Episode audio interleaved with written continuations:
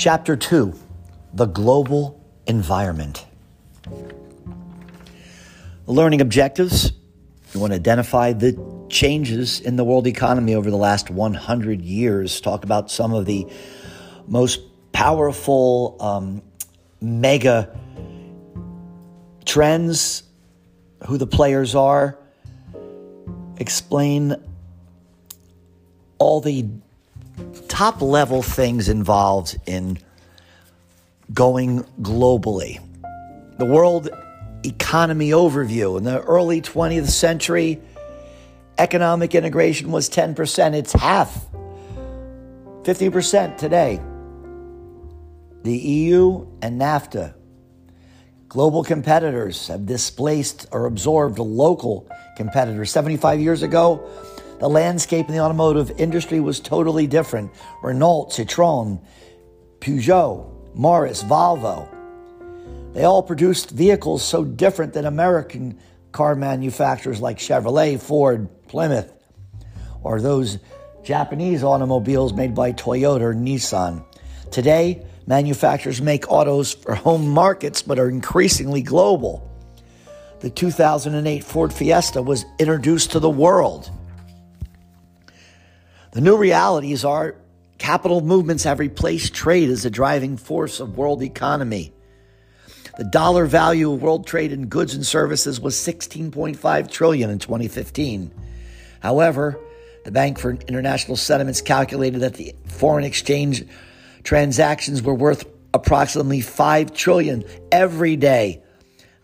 That's 1 quadrillion annually, a figure which surpasses the dollar value of world trade in goods and services. That's an inescapable conclusion that global capital movements far exceed the dollar value of global trade. In other words, currency trading represents our world's largest market. GDP, you calculate it by adding consumer spending, that's C, investment spending, that's I, government purchases, G, and net exports is NX. So C plus I plus G plus NX equals GDP. The second change that concerns the relationship between productivity and employment. U.S. manufacturing share of GDP declined from roughly 19.2% in 89 to 13% in 2009. In 2011, manufacturing employed only 9% of the workforce. Figure was 26%. During that 40 year period, productivity has increased dramatically. Similar trends can be found in other industrial economies, such as the UK. Manufacturing share of jobs only 8% compared with 24% in 1980. One recent study of 20 large economies found that between 95 and 2002, more than 22 million factory jobs were eliminated. That is a decline in employment which results as a result of a decline in manufacturing. The third change was the emergence of the world economy as the dominant economic unit. Real secret of economic success of a Japan or a Germany is that their business leaders and policy makers focused on being competitive in world markets. So this change brings about two questions. How does this economy work? And who, if anyone, is in charge? Unfortunately, as you're about to find out, there's no easy answer. There are new realities in the world. Struggle between capitalism and socialism that began way back in the early 1900s. E commerce diminishing the importance of national barriers, forcing companies to reevaluate or blow up their business models. The Cold War ended. Communism was coming to a close economic and political systems had to be explained in a straightforward manner. Manner, let's be real. Communism is just not an effective economic system. The overwhelming superior performance of the world economies have given leaders in socialist com- countries little choice but to renounce their ideology and to introduce some type of democratic form reform. Fifth change relates to e-commerce. PC and internet have in so many ways diminished international boundaries and national boundaries. Two thirds of American households have PCs. Although those PCs are dying and more people are dealing with smartphones. Worldwide, over 1 billion people use personal computers. This is the so called information age where time and place have been subverted by a transactional cyber world. The 24 uh, 7 place we all live Amazon.com, eBay, Facebook, Google, Groupon, iTunes, Priceline, Twitter, YouTube, just some of the few as the economy pushes on in the new world. Globalization has made it harder to pigeonhole economies within that four cell matrix. Also, consider the type of economy. Is it an advanced, industrial state? Is it an emerging or economy in transition? Or is it a developing nation? The type of economy is the nation is the nation an advanced industrial state? In this, say that again, Tom. Is the nation an advanced industrial state, an emerging economy, or a transitioning a transitioning economy or a developing nation? So is it advanced, emerging, transitioning, or developing? Developing. Type of government is the nation ruled by a monarchy, dictatorship, or a tyrant? Is there an autocratic one party system? Is the nation dominated by another state, or is it a democracy with a multi party system? Is it an unstable or terrorist nation? Next, trade and capital flows. Is the nation characterized by almost completely free trade or incomplete free trade? Is it part of a trading bloc? Is there a currency board, some type of exchange controls? Is there no trade? Or does the government dominate trade possibilities? The commanding heights, transportation, communication, energy.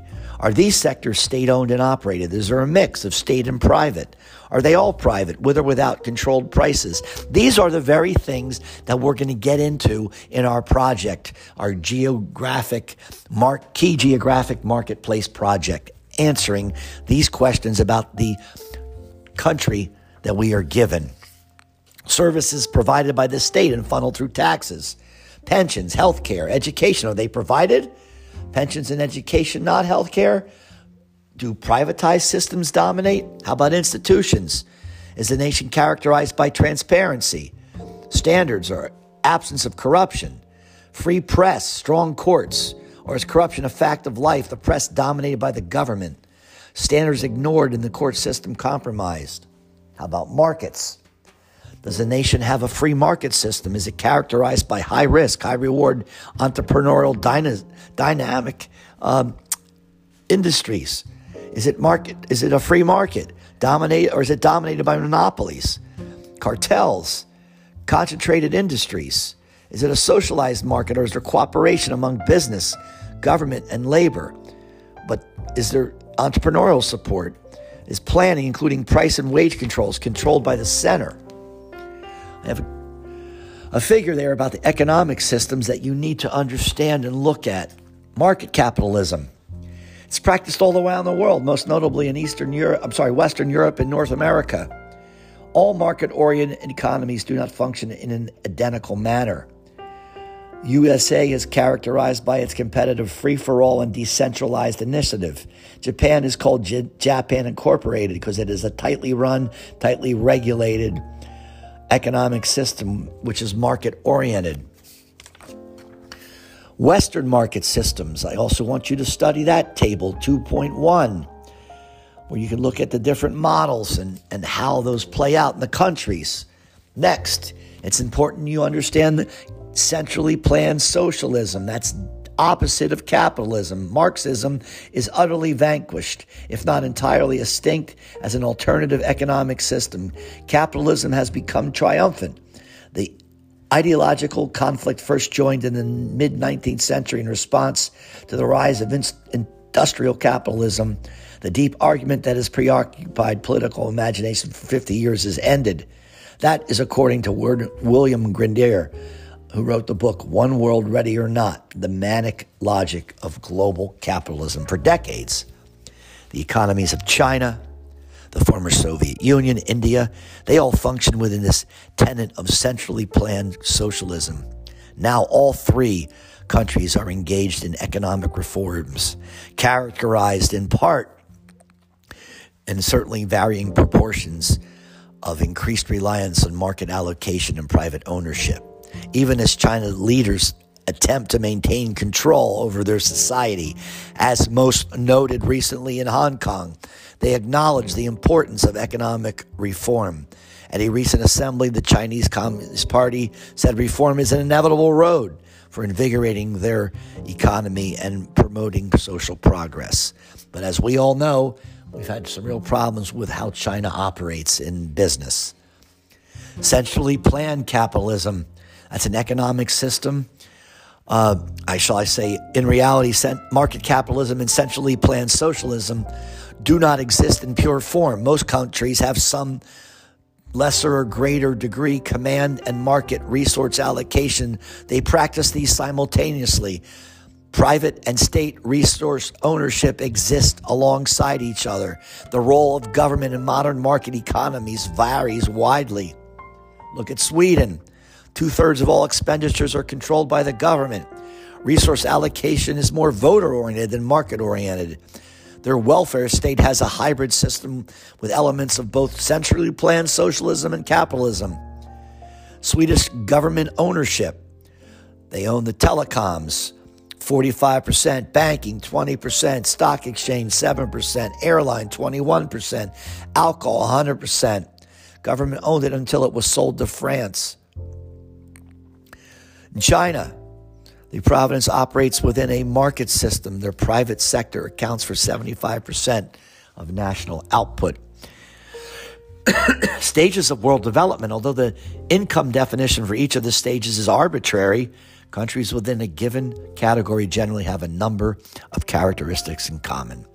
BRICS, nations, that is Brazil, Russia, India, China, South America. You need to know these terms. They're expected to be key players in global trade, even though their records on human rights, envir- environmental protection, and other issues are under scrutiny from trading partners.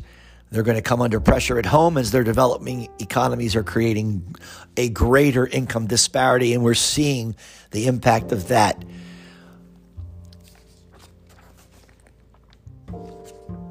By the way, BEMs are certified, uh, identified 10 years ago. Those were countries in Central Europe, Latin America, and Asia that had rapid growth. Excuse me. The World Bank has defined four categories under gross national income as base economic freedom. The Washington, D.C. Heritage Freedom Foundation, a conservative think tank, ranks countries by the degree of economic freedom they support. There's a high correlation between the degree, the degree of economic freedom and the extent to which a nation's mixed economy is heavily market oriented. A number of key variables are considered trade policy, taxation policy, government consumption of economic output, monetary policy. Remember economics class?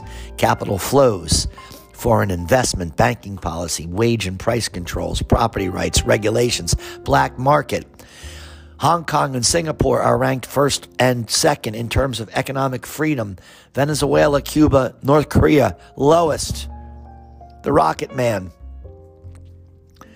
The, authori- the, the authoritarian state capitalism of Singapore deprives its citizens of free speech, of free press, free press, and free assembly.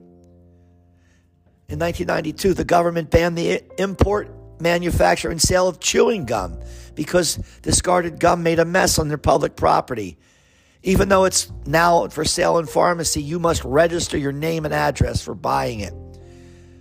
So their, their Singapore citizens are provided for by the government that administers paranoid control over the press and politics, but they are well housed and fed.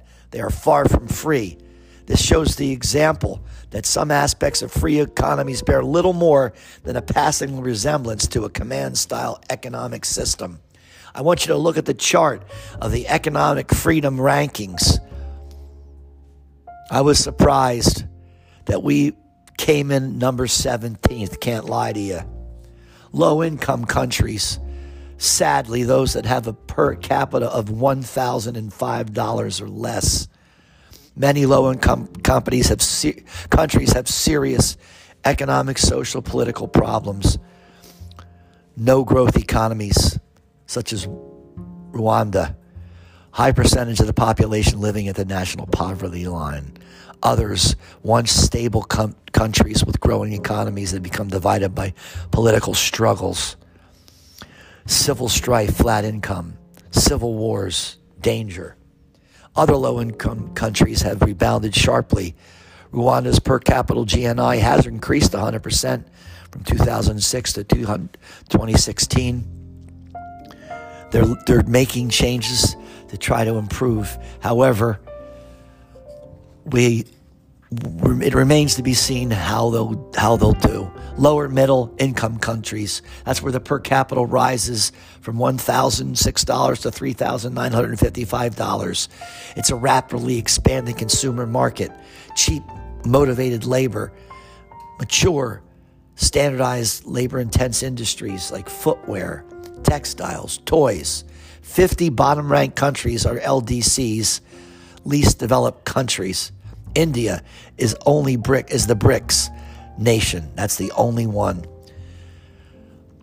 There are opportunities still here, however, for growth.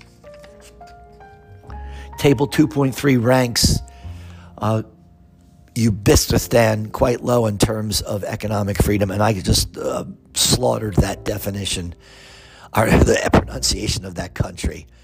And that's because of the risky business environment in which there is a lower middle class income. That's why there are no Western food chains there, no Starbucks, no McDonald's. And so hopefully the, it, they'll get to the place where they'll be attractive to invest in that country.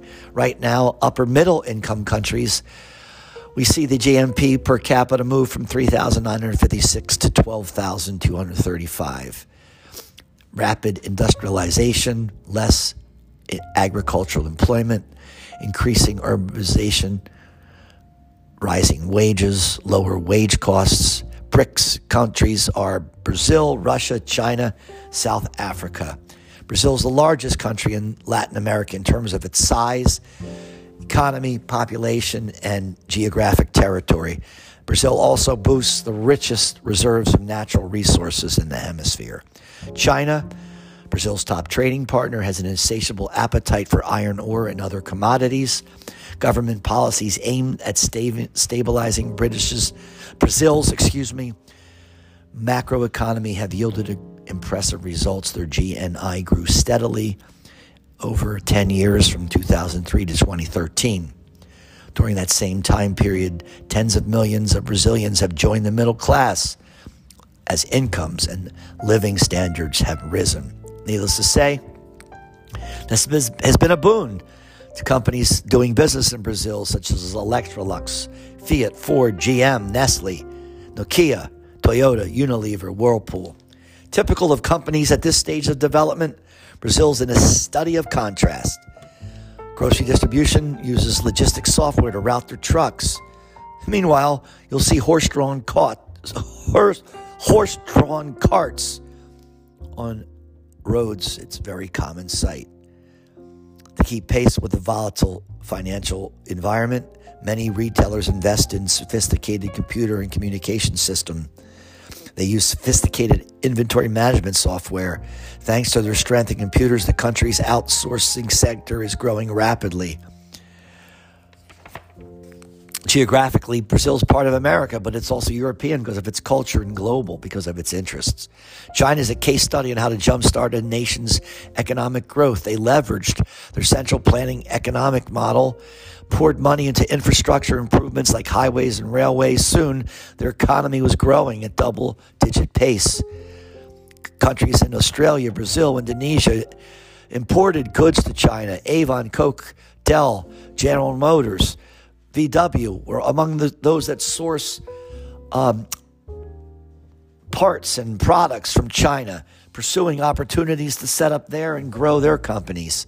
Newly industri- industrializing economies, lower, middle, and upper income economies with the highest sustained rates of economic growth, they're providing a greater industrial output than developing countries.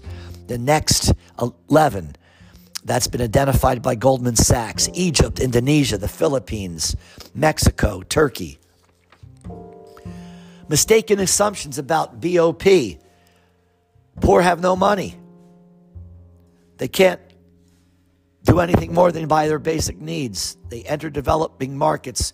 You don't want to go there. It's fruitless because their goods are too cheap. You can't make a profit. The bottom of the pyramid, that's what it stands for BOP, bottom of the pyramid. Countries can't use technology. These are assumptions that are wrong. Ask students to think of low income areas in the U.S., urban or rural. What do you think, students? How do you apply these assumptions? Yes, poor people do buy cell phones, Air Jordans, 50 inch high high def televisions. Despite difficult economic conditions in Southeast Asia, Latin America, Many nations in these regions will evolve into attractive markets. We must monitor them. The uh, role of marketing is to identify people's needs and wants, to focus individual and organizational efforts to respond to those needs and wants in the same countries, irrespective of development economically. When global marketers respond to the needs of rural residents in emerging markets like China and India, they're more likely to gain all important government support and approval. For example, if you pursue alternative energy uh, sources, that's important for them, it's important for us. Recognizing this fact, Nestle uh, launched Pure Life bottled water in Pakistan. They set the price about 30 cents a bottle, 35 cents a bottle. Their advertising promised pure safety, pure trust, the ideal water. Quickly, they captured half of the bottled water market. The brand has been rolled out in dozens of other low income countries. Coke has begun trying this as well with a beverage um, to fight anemia, blindness, and other ailments related to malnutrition. There's also an opportunity, uh, sorry, an opportunity to help developing countries join the internet economy. High income countries, that's where the GNI per capita is $12,236 or more. These are known as advanced, developed, industrial, post industrial countries. Characteristics sustained in economic growth through disciplined innovation. Households have extremely high ownership levels of basic products.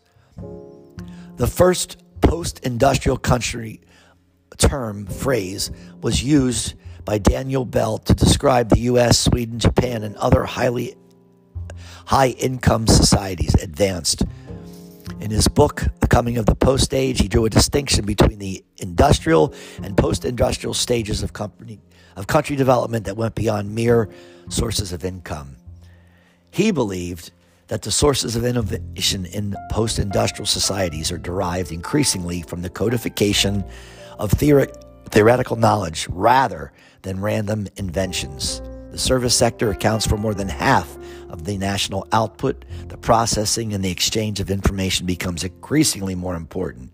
Product and marketing opportunities in the post industrial society are more heavily dependent on new products and innovations than in industrial societies. Ownership levels in basic products are extremely high in most households, making it difficult to expand market share so companies therefore must bring new products to market or create new mar- markets for products. Look what South Korea did in 2009. They're home to Samsung, LG, Kia Motors, Daewoo, Hyundai, and other well known global enterprises. In place of substantial barriers to free trade, they've initiated major reforms in its political, economic system in response to the Asian flu. Even so, Investors note the political risk posed by North Korea. Another concern is inconsistent treatment of foreign investors by the government. For example, authorities recently raided the local offices of the French retailer Carrefour. High, high income countries, more characteristics, important uh, knowledge through information processing and exchange, knowledge over capital, intellectual over machine technology, scientists and professionals over engineers and semi skilled workers. Their uh, high income countries are future oriented and they believe in the importance of imp- impersonal interpersonal relationships. The G7. Let's go through the major players. G7, the group of seven US, Japan, Germany, France, Britain, Canada, Italy. The leader is the host country. The G8, uh, you can see the rotation of those. If you're interested, I have them for you. Russian memberships. Um, they are a member of the G20, uh, despite Donald Trump's attempts to try to get them back recently into the seven. They were kicked out for uh, bad behavior. G20 is the group of 20 established in 1999, includes developing nations like Argentina, Brazil, India, Indonesia, and Turkey. Uh, and they remain a, a member, Russia. Argentina, again, I'll give those to you so you get all 20. Argentina, Australia, Brazil, Canada, China, France, Germany, India, Indonesia, Italy, Japan, Korea, Mexico, Russia, Saudi Arabia, South Africa, Turkey, the UK, United States of America, plus the European Union and the uh, European Central Bank. OPEC. Organization for Economic Cooperation and Development, 35 nations, post W2, WW2, uh, World War II, based in Paris, Canada, US, came in 61, Japan is 64. 35 nations belong um, to the OECD. Uh, it is a think tank, uh, a rich man's club, it's been called anyway. their uh, goal is to enable its members to achieve the highest sustainable economic growth and improve the economic and social well being of their populations. Today's organization is based in Paris. It evolved to uh, rebuild the region, and it's been great, successful. And uh, we were working together pretty good under some trade agreements, but uh, Trump, uh, the current president, uh, has uh, thrown some confusion and, let's just say, monkey wrench into the relationships that we've had with our allies. Product saturation levels, uh, stages of this economic development, we're going to see more saturation. Uh, the way, for example, Otis elevators measures elevator, elevator populations in countries is the number of units installed per thousand people. So in China, that number today is about one half of an elevator per thousand person. In most countries outside of the world, I should say, in most countries outside of the US, people live in elevator and story apartment houses all over Europe, all over Asia, South America, China. So in a mature market like Europe, the installed population is about six elevators per thousand people. And so we're on our way to some portion of six in these countries. You look at uh, the potential buyers or households who own a product. In India, 700 million debit cards are out there, but only 70, 700 retailers can read them. Card readers, there's one machine per 119 in Europe, one reader per 25 in the US, one per 60 in China. Autos, there's eight per every 1,000 people in India, 200 per every 1,000 in Russia, 565 per every 1,000 in Germany. That shows you what potential you have. Balance of payments. The balance of payments is divided into the current and capital accounts. Current account is a broad measure that includes merchandise trade, such as, as manufactured goods, services trade, such as intangible, experience based economic output, plus certain categories of financial transfers, such as humanitarian aid. A country with a negative current account balance has a trade deficit. That is, outflow of money to pay for imports exceeds the inflow of money from sales of exports. Again, you remember this from Economics 101. Conversely, a country with a positive current account balance has a trade surplus. The capital account is a record of all long term direct investment, portfolio investment, and other short term and long term capital flows. Table 2.7 shows you your top exporters and importers in the U in the world uh, merchandise trade. thanks in parts to the achievements of the General Agreement on Tariffs and Trade, called GATT, and the WTO, World Trading Organization. World merchandise trade has grown at a faster rate than world production since the end of World War II. Put differently, that means import and export growth has outpaced the rate of the increase in GNI, which is pretty stout.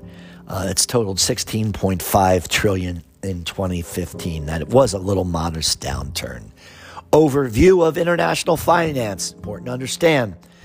This market consists literally of buyers and sellers market where currencies are traded for both spot and future currency on a continuous basis. As noted earlier, 5 trillion in currencies is traded every day. It's the biggest market globally. It's available for instant delivery, immediate. That's called the forward market. A true market is where prices are based on the combined forces of supply and demand. Who are the participant the participants in the first market? First, the country's central bank can intervene. China, China, excuse me, China currently holds trillions of dollars of U.S. Treasury securities. These purchases help ensure China's currency is relatively weak compared to the U.S. dollar. Secondly, some of the trading in the foreign exchange market takes the form of transactions needed to settle accounts. For example, Porsche, that's a German company. The dollars spent on the Porsche by American car buyers must be converted to euros. Finally, finally, currency speculation also participates in the foreign exchange market. Devaluation results when a government uh, does an action or forces a or an economic crisis comes about. Whatever the cause, devaluation is a reduction in the value of the nation's currency against other currencies. In August 1998, the Russian economy exploded. The ruble plunged in value. Imploded. I'm sorry, it didn't explode. It imploded. Why am I thinking? Everything went bad. Russia had to face up to wage cuts, layoffs, savings were wiped out. However, the decade that followed, they made a rapid recovery. GDP, real GDP doubled because import price increases caused by the ruble's devaluation stimulated local production. One economist said the crash of 98 really cleared out the microeconomy, cleaned it all out so they could grow again. However, in 2014, it was deja vu. Oil prices crashed, ruble fell in, once again in free fall in terms of value. During the past few years, the Chinese government has been criticized for undervaluing their currency to support exports. Washington has had problems with this, and this is part of our trade issue with them now. It's, uh, you know, something we're going to look at further. I don't want to get caught up in it now, but this is where it starts right here. A lot of pressure is being put on the consumer price index in China, helping Beijing meet its goal of keeping inflation under control. Global automakers such as BMW, GM, Volkswagen that use China as a place to, to assemble their car uh, would reap benefits of lower costs. This has to be worked out for American companies in general. Overview of international finance also looks into the foreign exchange, making it possible to do business across the border of the national currency. Currency of various countries are traded for both immediately, that's the spot market, and futures, that's the forward delivery market. Currency risk adds turbulence to global convenience as well as world risk, is what's taking place. Foreign exchange markets dynamic, of course, supply and demand. We know how that plays out. Again, Economics 101 Economic exposure refers to the impact of currency fluctuations on the present value of the company's financial performance. It occurs when sales are on in a foreign currency. For example, Nestle, 98% of their sales are generated outside their home country. Eurozone countries like GlaxoSmithKline, Daimler generate one third of their sales in the United States among countries in the Eurozone, GlaxoSmith finds that uh, they have to deal with the, the volatility of the dollar relative to the euro, just like all other companies in this uh, zone. GE generates 45% of its revenues in the, in the domestic market, 14% in, in Europe. So the relative extent of their exposure is less than those companies that I just mentioned, such as SmithKline, GlaxoSmithKline, Daimler, BP. The effects of a stronger US dollar compared to mainly the euro, Brazilian real, and Canadian dollar decreased consolidated revenues by 4.9. That's what GM, GE faced. Anyway, in dealing with the economic exposure introduced by currency fluctuations, a key issue is whether the company can use price as a strategic tool for maintaining its margins. You have to ask questions like this Can the company adjust prices and respond to a rise or fall of foreign exchange rates. And that depends on the price elasticity of demand, which you know from Economics 101. The less price sensitive the item is, the demand, excuse me, the greater the flexibility a company has in responding to exchange rate changes. For example, in the 80s, Porsche raised prices in the U.S. three times in result to the weak dollar. And as a result, their U.S. sales dropped from 30,000 vehicles in 1986 to 4,592.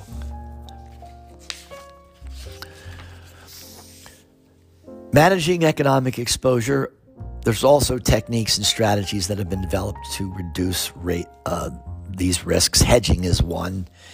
That's where you uh, establish an offsetting currency position so the loss or gain of one will be offset by the loss or gain of the other. For example, Porsche relies on currency hedging rather than price increasing to boost pre tax profits. They manufacture their cars in Europe, generate 45% of their sales in the US.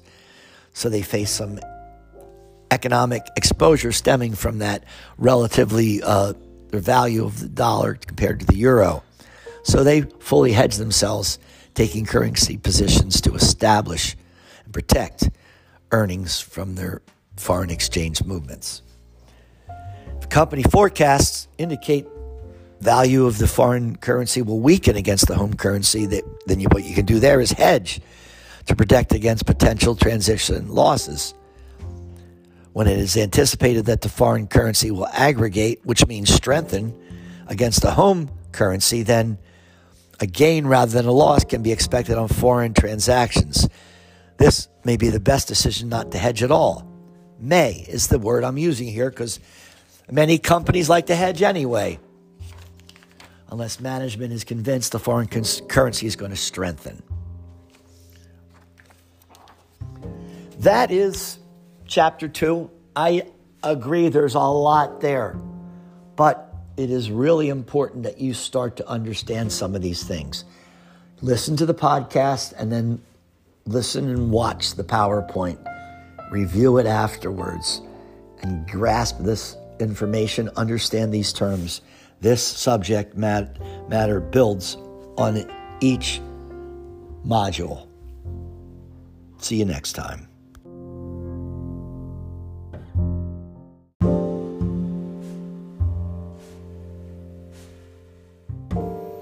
Okay, chapter three we're going to look at the global trade environment.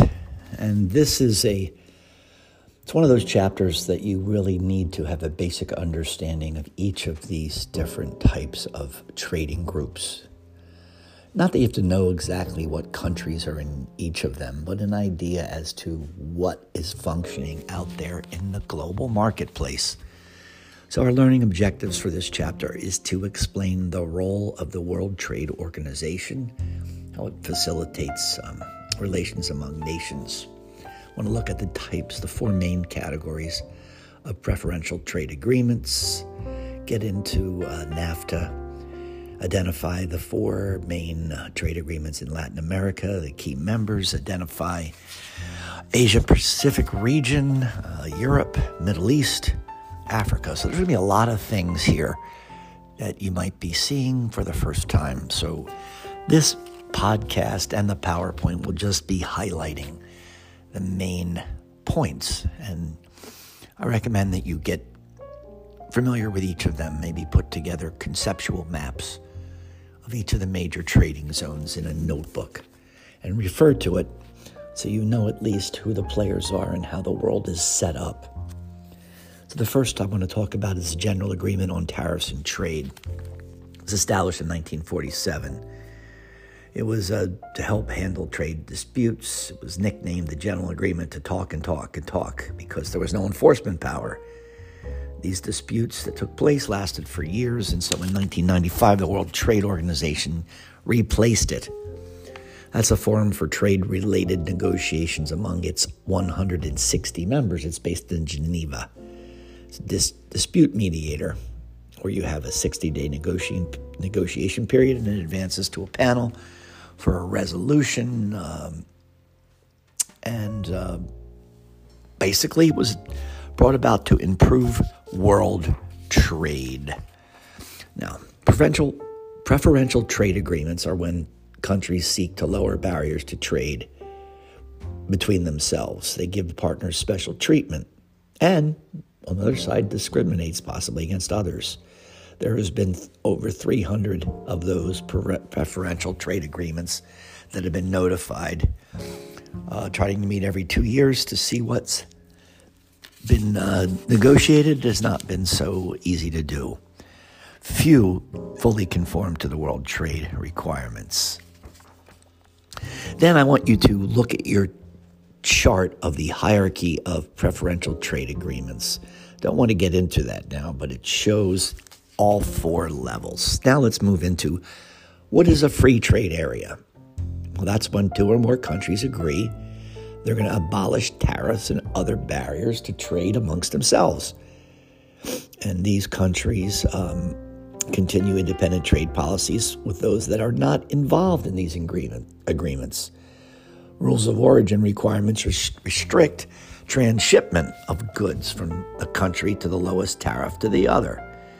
So, um, this is always an interesting uh, subject that you need to understand.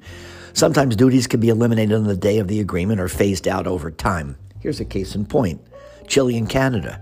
They had a free trade agreement in 97, so a Caterpillar tractor that was manufactured in Canada could be shipped to Chile duty free. That same US made tractor could not be shipped through Canada Chile because the made in the USA label would bring about 13,000 bucks in duties. No wonder the US negotiated its own agreement with Chile in 2003. There's others. European Economic Union, that's the EU plus Norway, Liechtenstein, and Ireland, the group of three, the G3, Colum- Colombia, Mexico, Venezuela, US, South Korea, Panama, Colombia, etc.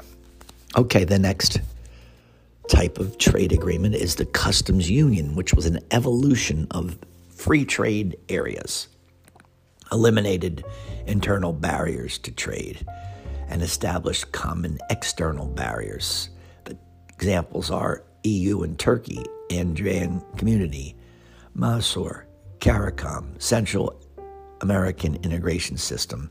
The EU and Turkey's customs union boosted two-way trade above the annual level of 20 billion, eliminated tariffs averaging 14%, which added 1.5 billion a year to the cost of European goods imported into Turkey. Common market includes the elimination of internal barriers to trade as it in free trade zones.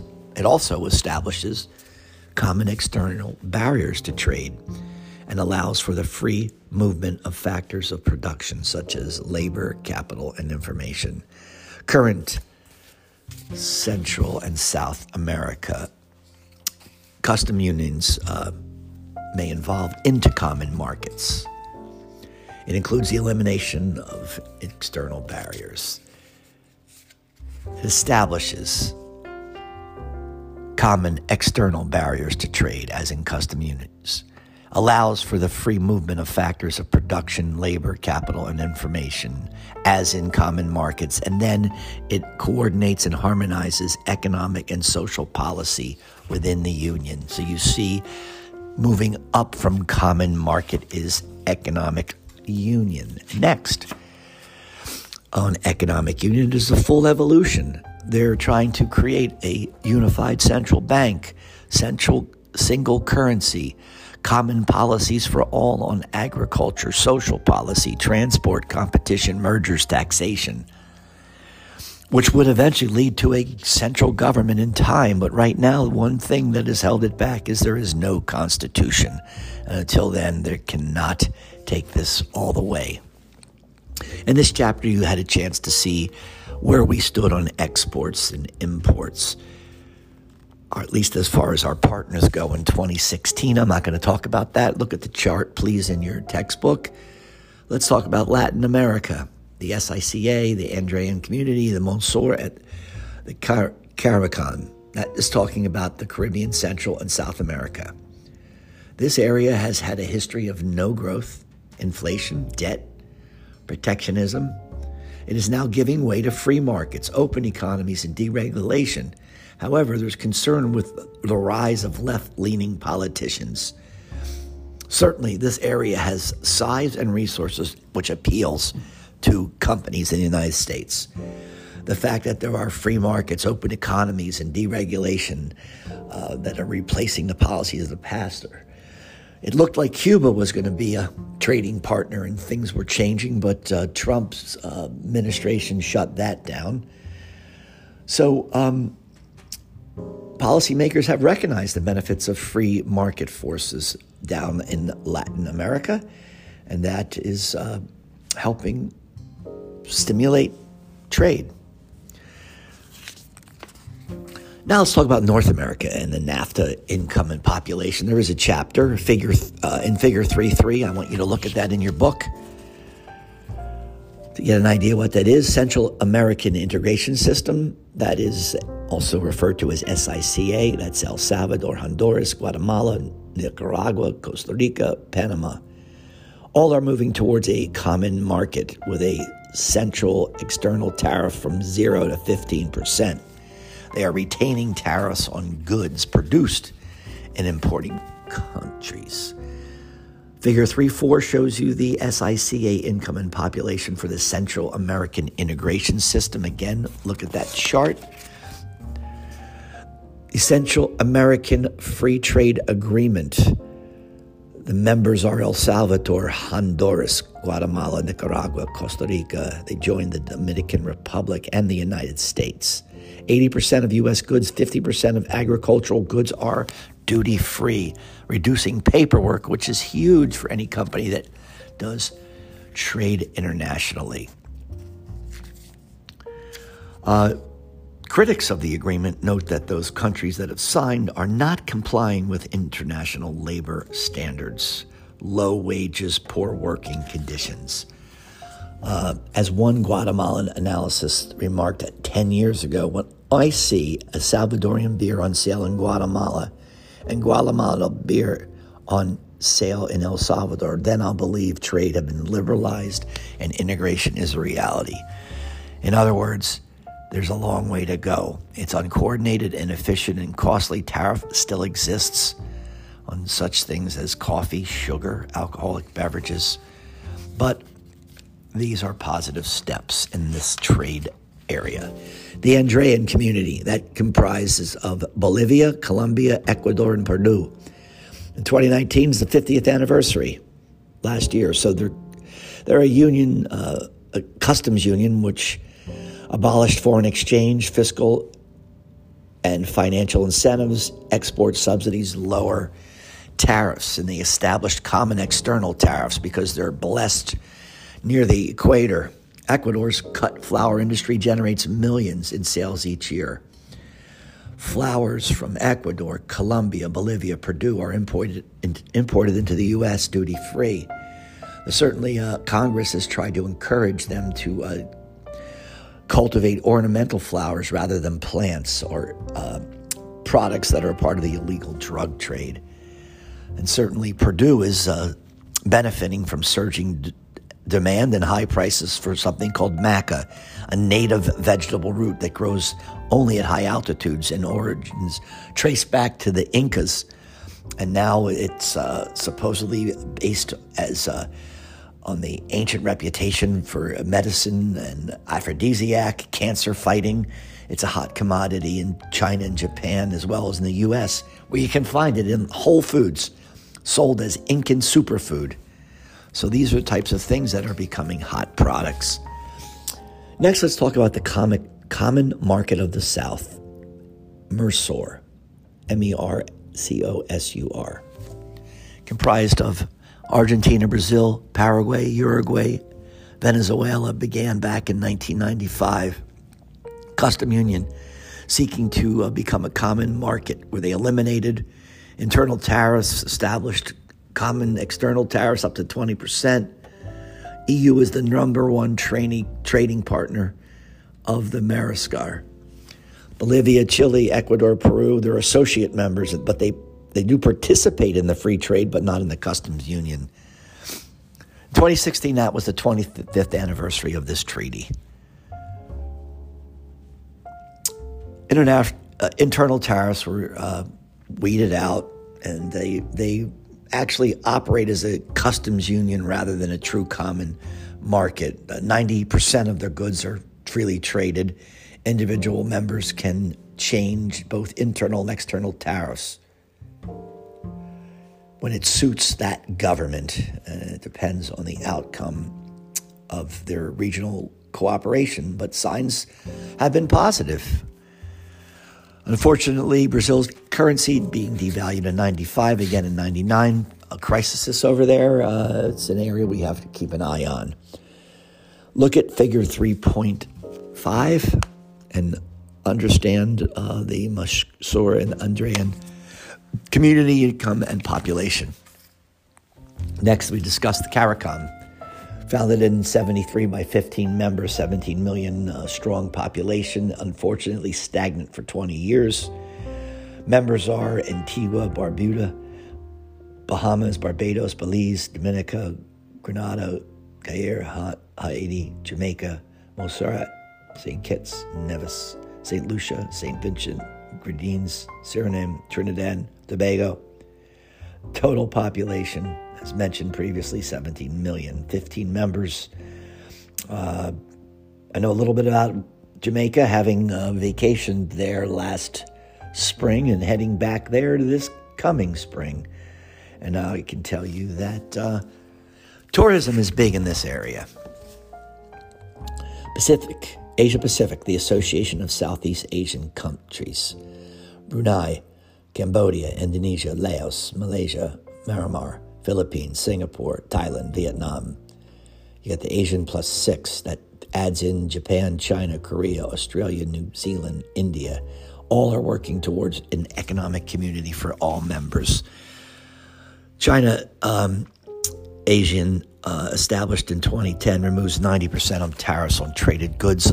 Look at figure 3 7, please, in the textbook again. These figures need to be studied. Singapore, world's second largest port, it is second highest standard of living behind Japan in that region. 5.4 million, 95% literacy, over 3,000 com- companies. Crime is non existent. Singapore has transformed itself from a British colony to this incredibly vibrant 240 square foot industrial powerhouse. They have the infrastructure, the citizens uh, have the um, knowledge and will to win. That is their belief. The country with the most knowledge will survive and thrive. Excellent training programs, that high literacy rate, as mentioned previously. There are more engineers per capita there than in the United States. Their economic development board actively recruits businesses. That's why there's a who's who of global marketing companies located in Singapore. Hewlett Packard, IBM, Philips, Apple, and more. Over 3,000 operations. Next, the European Union initially began with the 1958 Treaty of Rome. Goal was to harmonize laws and regulations so goods, services, people, and money could flow freely across national boundaries. 91 a treaty set the stage for a transition to an economic union with a central bank and a single currency, the euro, in 2002. Lithuania joined the Eurozone in 2015. This traces back, includes members, the original members, the six, were Belgium, France, Holland, Italy, Luxembourg, and West Germany. Then in 73, Great Britain, Denmark, and Ireland were admitted, followed by Greece in 81, Spain and Portugal in 86. And then, beginning in 87, the 12 countries set about the difficult task of creating a single market in goods, services, and capital, trying to create this true economic union. And so uh, they adopted the Single European Act, uh, which was a huge uh, achievement. And the Council of Ministers adopted over 200 pieces of legislation and regulations. Well, the past 15 years, EU enlargement has been the story. Cyprus, Czech Republic, Estonia, Hungary, Poland, Lithuania, Lithuania, Malta, Slovak Republic, Slovenia became full members, Bulgaria, Romeo, Croatia, Croatia. 28 nations are home to over 450 million people. It's the world's largest economy, more than 15 trillion in combined GDP. However, as you read in the first chapter, and I assigned you to study it, Brexit uh, came about, and the Great Britain decision to leave the EU, Brexit. 28 countries will go 27 as England is currently, right now, today, figuring out what they're going to do. That's why much of this lesson is focused around that because nothing talks about global trade agreements like what is the impact to the citizens there. And so I've layered in some assignments uh, to watch the movie on Brexit, to study the case, to write a paper, a one page uh, uh, executive summary, and then the opportunity to ask questions of British citizens at the end of our module. That is the economic union. Now let's move on to the Middle East.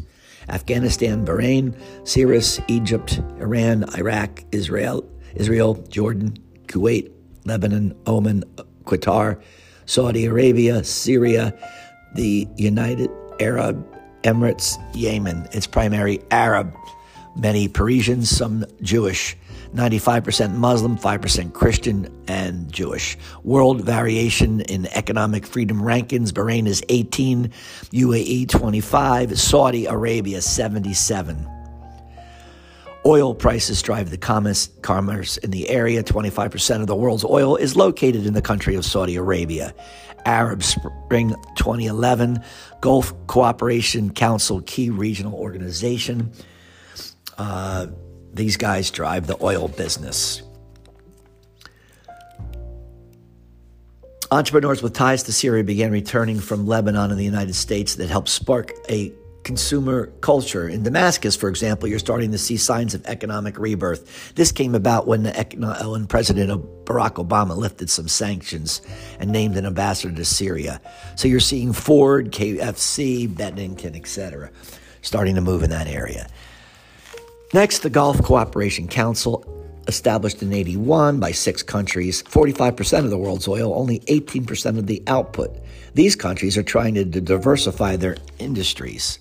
You have Africa, 54 nations over three distinct areas Republic of South Africa, North Africa, Black, Africa, or Sub Saharan Africa. Arabs in the north are totally different politically and economically from the rest.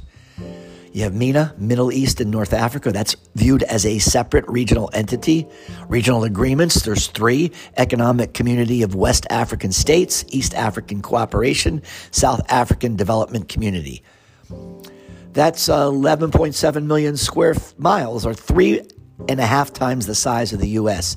54 nations, only 1.3% of the world's health, 11.5% of the population.